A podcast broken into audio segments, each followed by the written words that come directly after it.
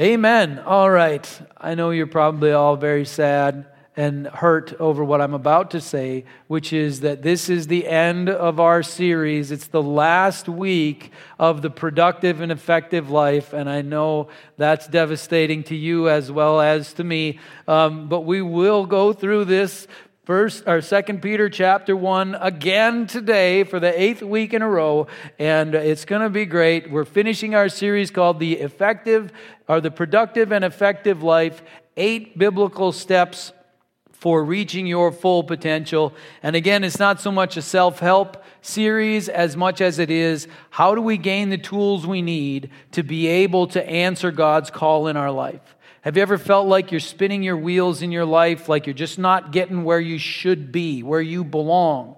Well, there's something in this chapter that you're missing then. Because if we put all of these pieces into place, it is a promise that we will be productive and effective in our knowledge of Christ. And I want to be productive and effective. Amen? Do you want your life to count for something? I want my life to count for something. And so that means I want to be productive and effective in my knowledge of Christ, which means I need to put these things into practice to make every effort to do that. So I was going to hand out a quiz, but I decided against it. I was going to see if everybody could list all eight in order, then we would go on to the next series. If not, we'd just start this one over again because it doesn't make any difference if you've heard something before.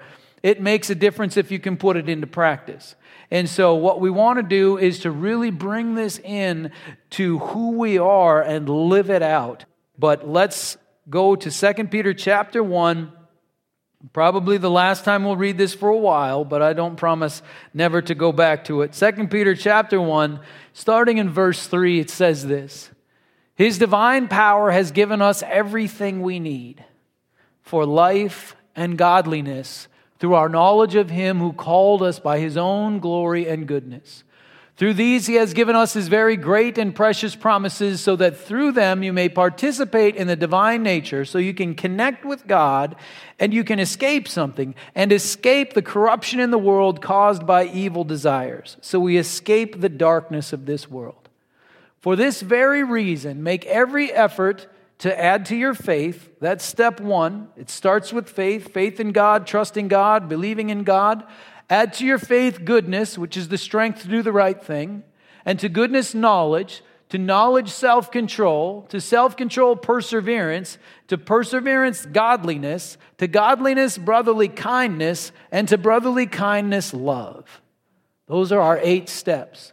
For if you possess these qualities in increasing measure, meaning that we need to have all eight, but once we've got all eight, we still need to bump them all up as we go. So just because we're past step three doesn't mean we don't have to go back to step one. It's all part of growing all of them over time. So if you possess these qualities in increasing measure, they will keep you from being ineffective and unproductive in your knowledge of our Lord Jesus Christ.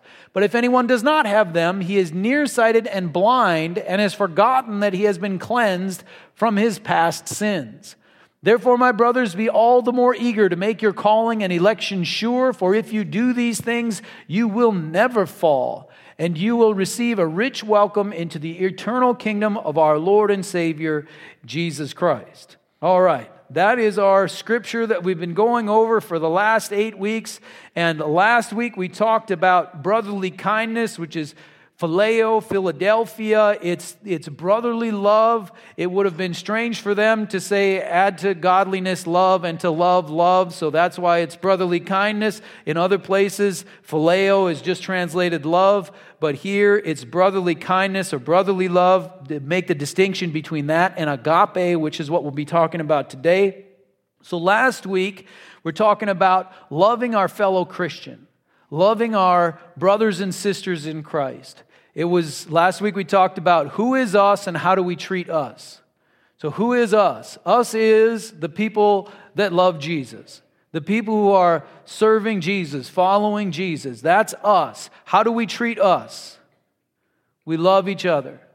That's how we treat us. It's not enough to have just you and God, your personal relationship with Jesus. That's good to have a personal relationship with Jesus, but that relationship brings you into relationship with the body of Christ. It makes you part of a community, part of a family, and so if you have to engage in that family as well. That's what step 7 is all about is loving your fellow believers. And Jesus stated it very strongly in John chapter 13 verse 34 where he says this, He's talking to his disciples and he says, A new command I give you love one another. As I have loved you, so you must love one another. This is a command, and we must love one another. So, Jesus says, As I have loved you, as Jesus has loved us, we are to love one another. As he has loved us, that's godliness. Step six. Step seven, we love others. So, how has Jesus loved us? Once we got our theology all straightened out and got everything in our life working right, and we showed up for church enough, then Jesus started to love us. Is that right? No, no, no, that's not it at all. he loved us while we were his enemies. He loved us while we were messing everything up. He loved us through that into our relationship with him very, very compassionate, very forgiving. He's loved us in incredible, amazing ways. And that's how he says we're to love one another. So we're to love each other as Jesus has loved us. And our big question last week was Are you capable of that? Are you capable of loving other people as Jesus has loved you? Because that's a big ask. Amen? It's a big ask. It's hard to love with the love of Jesus because that's like as far as it can go, right? I mean, that's amazing. So, what capacity do we have? Can we be that community? You know, the dream is to be part of a, a faith community, part of a church part of an assembly or congregation where you've got 20, 50, 100, 200 people, whatever it is, that all love you like Jesus loves them. And that that just intermingles between everybody. What would it be like to be part of a group of 100 people where all of them love you like Jesus loves them? Wouldn't it be something to be part of that group? That would be an amazing, beautiful thing, and that is God's plan for the church, but we have to be capable of doing that. If we're quick to hold a grudge, quick to get, uh, you know, busy, quick to not care about other people, it's not going to work. So we have to have that capacity within us to love each other as Jesus has loved us. It's a very powerful thing. One thing I want to make uh, a clarification on last week we talked about uh, the special someone fallacy that out in the world there's this special someone that if I finally meet them, all my problems will be solved. Well, there might be a special someone there out there for you, but the deal is that special someone isn't going to fix you. You've got to fix you. And the odds are very high that if you don't fix you and then you meet that special someone, that you're not even going to be capable of having God's plan A relationship in the first place. You won't be able to function inside of a love and respect relationship. So there's no one in this world that you're going to be able to have a good relationship with because you're not capable of functioning inside that relationship. So you got to fix you first. Amen. Then you can have God's plan A relationship, marriage relationship, that sort of thing. But you've got to deal with you first. And it's the same thing in the church. If I can't love other people like Jesus loves me, and we can't have a big bunch of people like that, then this whole plan isn't going to come to pass. So we've got to fix the thing on the inside first, then we can love each other. So, step seven love the people like you, who have a like faith with you, who are children of God like you. Step eight is love everybody else too. So, us is the believers, the followers of Jesus. How do we treat us? Love. Them is everybody else. How do we treat them? Love. So it's real simple. It's not a complicated process. If you are in front of another human being, how do you treat them? With love. Amen? It's, it's not complicated. You don't have to figure out what category they fit in, you just love them. It's real simple. We love others We love people who are like us, and we love people who are different from us. Let's go to the greatest commandment, Mark chapter 12. An individual asks Jesus a fantastic question that I would have asked if I had my wits about me and I was there. I'm so glad this guy asks this question, and I'm so glad Jesus answers it. Here we go. One of the teachers of the law came and heard them debating. Noticing that Jesus had given them a good answer, he asked him, Of all the commandments, which is the most important? The most important one, answered Jesus, is this Hear, O Israel, the Lord our God, the Lord is one. Love the Lord your God with all your heart and with all your soul, with all your mind and with all your strength. So, the most important thing is to love God. The second is this love your neighbor as yourself. There is no commandment greater than these. Now, love your neighbor as yourself. This is agape, step eight love. Love the people that you interact with in your life, whoever they happen to be.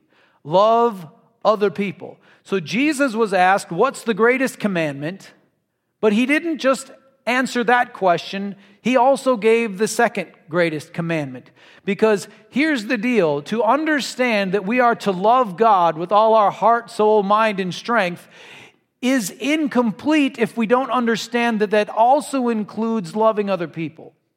Our love of God allows us to connect with His heart and His purpose, and His heart and His purpose is to love the whole world.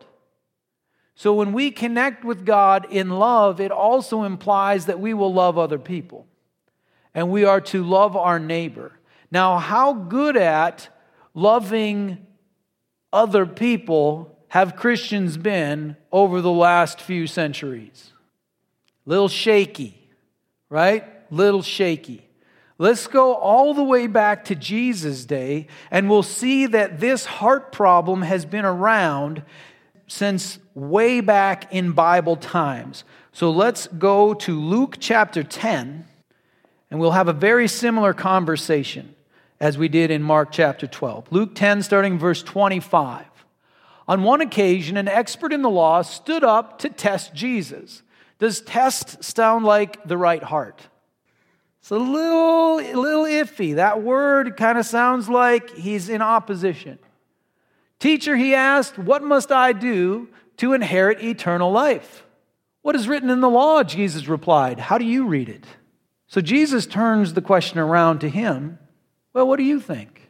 Unlike in the other case where Jesus answers the question, he turns it around to the other guy. Now, the other guy maybe was there on that other day.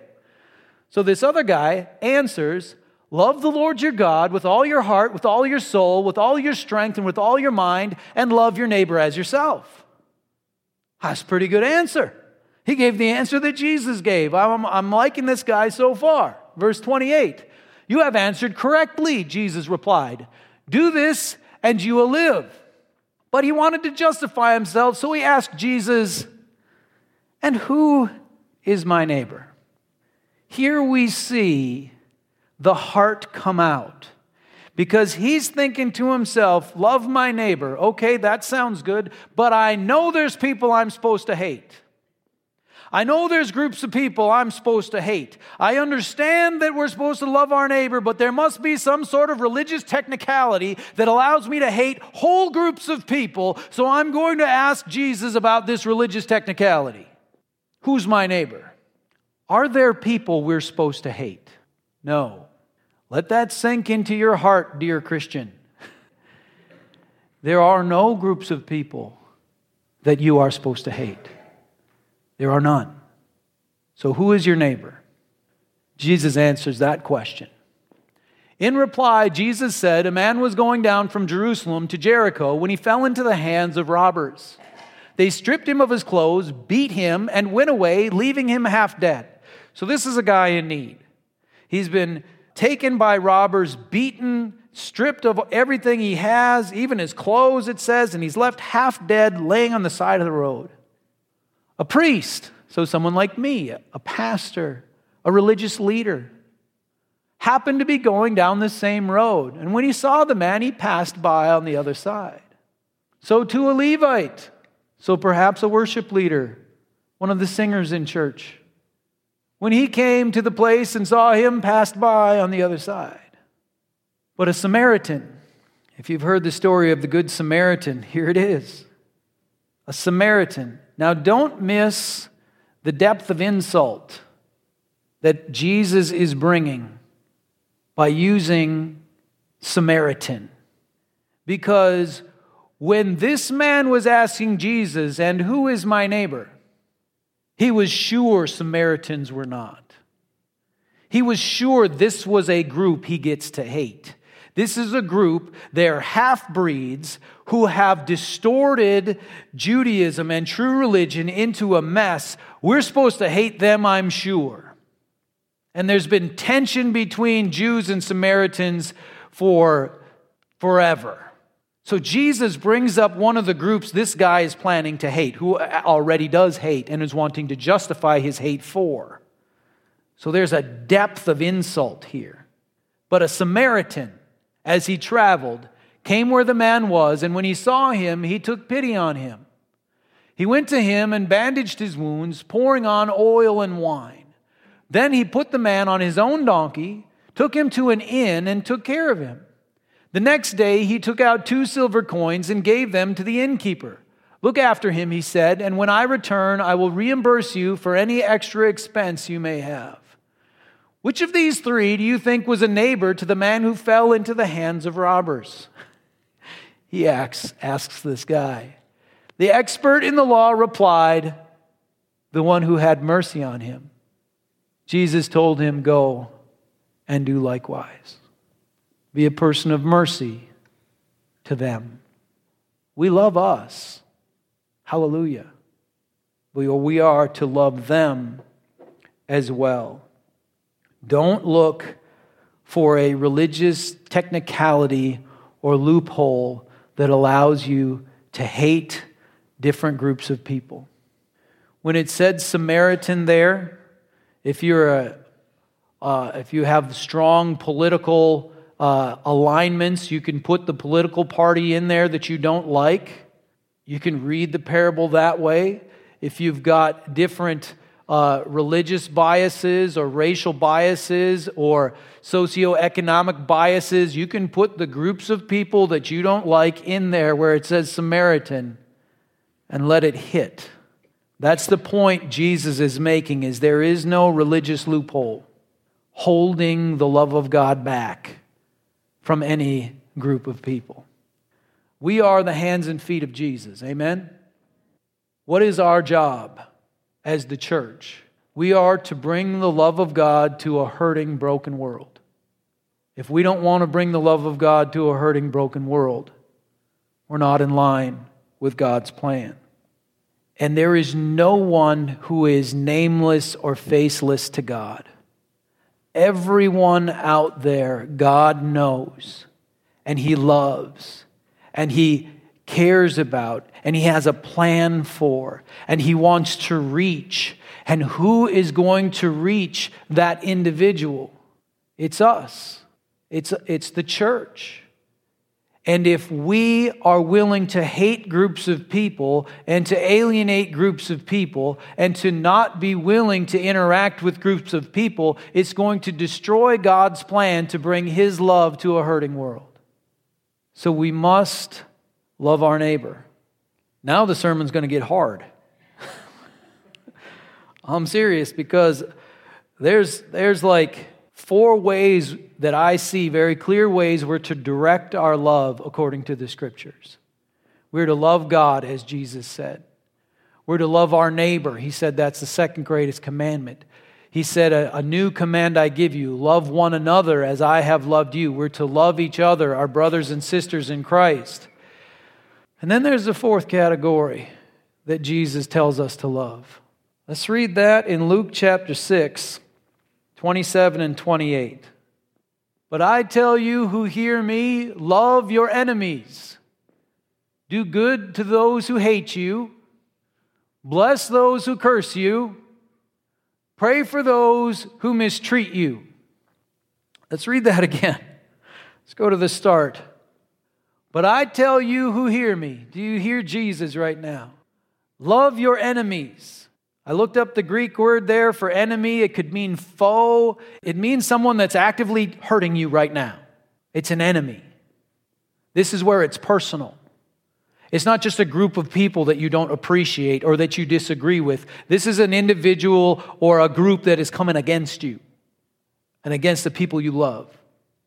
But I tell you who hear me, love your enemies, do good to those who hate you, bless those who curse you, pray for those who mistreat you. So last week we asked the question Are you capable of loving your brothers and sisters in Christ as Jesus has loved you? Are you capable of loving your enemies? That's, that's another step. That's more powerful. That is something that makes my knees a little weak while I'm preaching it. Love your enemies. That's a challenge. How many people have had an enemy in life? It is the human condition. We have a variety of different enemies throughout life people who hate us, people who curse us, people who come against us. We have enemies, and Jesus is saying that we need to love them. That is a great challenge. I don't know that Christians are very good at loving their enemies. Now, I don't think anybody else is either, but they don't have a God commanding them to love their enemies. We do. We have a God that we claim to serve who says love your enemies. And so we need to find out how can we do that? Amen? Because it does not come naturally. It does not come naturally to love your enemies. In fact, as we've all noticed, something else comes very naturally. And so there's something that needs to be overridden in the old nature so that we can grab hold of this magnificent high calling, which is to bring the love of God to a dark world. And let me tell you, the opportunity to show love to an enemy is not only the most difficult thing to do, but it's also the most powerful thing when it actually hits the mark. When someone sees that you love them even though there's this problem going on. They know that there's something different about you, that there's something in you that isn't in other people. And so, not only is it extremely difficult, but it's something that can be extremely powerful. And this is a world changing thing if we can love our enemies. How do we do it? How do we get there? We're going to go back to a verse that we've read every week. 2 Peter 1, verse 9, we're going to see how the scriptures say we are to get to the place of loving with agape love our neighbors and our enemies, those who are different from us and those who are opposed to us. But if anyone does not have them, that is this, these eight things, which is including this step eight of agape love, if anyone does not have them, he is nearsighted and blind. That means that you're just about your own life and you haven't seen past your own problems to be able to, to put everything into context. You're nearsighted and blind. You can only see your own issues and has forgotten that he has been cleansed from his past sins. So there's something that's been forgotten when we don't have these eight things. And so if we remember that thing, it's got to be able to help. So, what are we to remember if we are to love? We are to remember that we have been cleansed from our past sins. I am to remember what Jesus has done for me. It's one of the blessings of not growing up in a Christian household. Now, I've raised my children in a Christian household. I very much encourage people to raise their children in a Christian household and indoctrinate your children into Christianity. That's a good thing. Don't give them a choice. If you wouldn't give them a choice whether or not to play, to play out on the freeway, then don't give them a choice on whether or not to go to hell. Okay? So, indoctrinate your kids in the truth. But I didn't grow up in a Christian home, and so I remember being an enemy of God. Those days are clear and plain to me. I know what that's like. So when it says that if they don't have these eight things, they've forgotten that they've been cleansed from their past sins, I can go back and look and say, Thank you, Lord, for rescuing me from damnation and hell. and giving me everlasting life, purpose in this world, to bring God's love and joy and to, to participate in God's plan, and then to have everlasting life in the paradise of God from now on. I know what it's like to have gone from the one to the other. And so, who am I to not grant that kindness, to not grant that mercy to other people? Who am I to hold back the love of God? So, we must remember that we have been cleansed from our past sins, or we end up on the wrong side of another parable that Jesus told. Let's go to Matthew chapter 18 and we see a response from an important question that Peter asks. So, Matthew 18, starting in verse 21.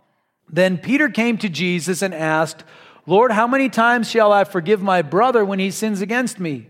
Up to seven times? So, last week when we talked about brotherly kindness, loving your brothers and sisters in Christ, I said once you become aware of this, you'll see it in the scriptures more and more because it's something that if we're not thinking about it, it fades off. But what is Peter's question about here? Is he talking about loving his enemies, or is he talking about step seven, loving his brothers and sisters in Christ? How many times shall I forgive my brother? Don't miss that. Do we have opportunities to forgive our brothers and sisters in Christ? because wrongs have been committed. In fact, sometimes your enemy might be a brother or sister. That puts us in 1 Corinthians, you know, completely defeated already territory, but it can happen. Then Peter came to Jesus and asked, Lord, how many times shall I forgive my brother when he sins against me? Up to seven times? Jesus answered, I tell you, not seven times, but 77 times. Or it's often translated 70 times seven, which is 490. And does that mean that when we get to 491, we get to just stick it to him? No, Jesus is saying, be a person of forgiveness and just keep forgiving.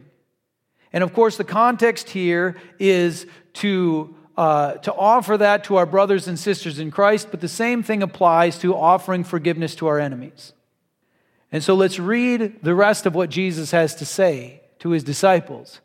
Therefore, the kingdom of heaven is like a king who wanted to settle accounts with his servants. As he began the settlement, a man who owed him 10,000 talents was brought to him. Now, a talent was a measure of weight, about 70 pounds, the amount a human, uh, a man could carry. So, about 70 pounds. So, think of 70 pounds of coins times 10,000. That's a lot. Owed him 10,000 talents. Since he was not able to pay, the master ordered that he and his wife and his children and all that he had be sold to repay the debt. Is it a bad thing to have you and your property and your family sold off? Yeah, that's bad. The servant fell on his knees before him. Be patient with me, he begged, and I will pay back everything. The servant's master took pity on him, canceled the debt, and let him go. He forgave him the debt and set him free. Canceled the debt and let him go. Are you seeing the parallel between us and God? that we come to God unable to pay the debt that we owe against His creation. We are incapable of paying the debt of sin. And so Jesus dies on the cross to forgive us and to take our sins away so that we can be reconciled with God and be set free. Verse 28. But when that servant went out, he found one of his fellow servants who owed him a hundred denarii. So that's about how much lunch costs. He grabbed him and began to choke him. Pay back what you owe me, he demanded. His fellow servant fell to his knees and begged him, Be patient with me and I will pay you back. Have we heard that before? Yeah, when it was 10,000 talents. But he refused. Instead, he went off and had the man thrown into prison until he could pay the debt. Does this seem like a mess? Verse 31. When the other servants saw what had happened, they were greatly distressed and went and told their master everything that had happened. Then the master called the servant in. You wicked servant, he said, I canceled all that debt of yours because you begged me to. Shouldn't you have had mercy on your fellow servant just as I had on you? Was there a debt of a hundred denarii? Yes, there was. The debt was real. Should he have just let it go since he had been forgiven 10,000 talents? Yes, in light of the great mercy of his master, he should have had mercy on his fellow servant. But instead, he holds that true debt, that real debt, against him. Seems horrible to those who are observing it. Just like when Christians are unforgiving, unmerciful, and judgmental, it seems ridiculous because it's completely against the teachings that our God has given us, and it's completely against the glorious gift we have been given. This gets way worse. Next verse. In anger, his master turned him over to the jailers to be tortured until he should pay back all he owed. So he gets the 10,000 talents put back on him, and instead of being sold, he gets put into jail to be tortured until he pays back the 10,000 talents. That's not so good. The next verse is even worse. Jesus says, This is how my heavenly Father will treat each of you unless you forgive your brother from your heart. How can we bring the love of God into this world, even to enemies? I think we can only do it if we focus on the great mercy God has had on us. Because the debt is real. When people have hurt you, that's real. And it's a debt. And it's painful. And it's hard to love that person because it's a real debt. If we focus on that, it will be hard to overcome it. But if we remember that we've been cleansed from our past sins and we look at the great mercy God has had on us, then all of a sudden something clicks and we think, Who am I to withhold mercy? I who have received so bountifully from the mercy of God, who am I to withhold? This, I believe, is how we get to the place of loving our enemies and we bring agape love to a dark, hurting world.